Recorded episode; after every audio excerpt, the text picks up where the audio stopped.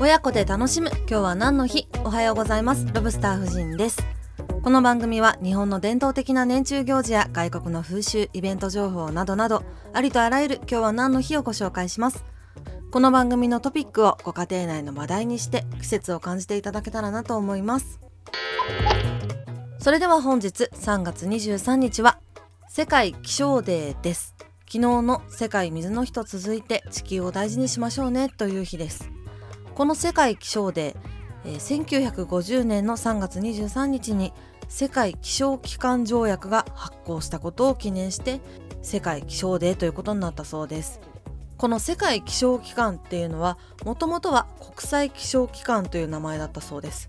このもともとの国際気象機関が創立されてから今年で150周年だそうです。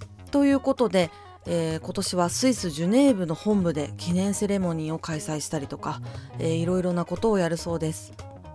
今年のテーマはこれまでの気象業務の歴史と将来の発展を見据えて世代を超えた気象気候水の未来となっているそうです。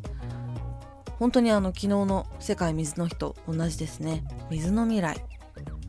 地球はもう様々な問題を抱えています。えー、気象はより極端になっていて海は暖かくて酸性に近づいていて海面は上昇して氷河なんかの氷は溶けています。この変化のスピードはかなり加速しています。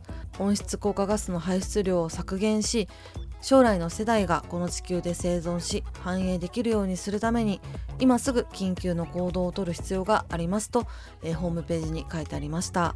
かなりねテーマが大きいですけれども今日は気象気候水循環についてちょっと調べたり考えてみてはいかがでしょうか。この番組がお気に召しましたらフォローして毎朝聞いてくださるととっても嬉しいです。私がやっている YouTube ロブスター夫人の年中行事の世界ではより掘り下げた内容を紹介しているのでそちらもぜひよろしくお願いいたします。それでは今日も良い一日をお過ごしください。ではまた明日。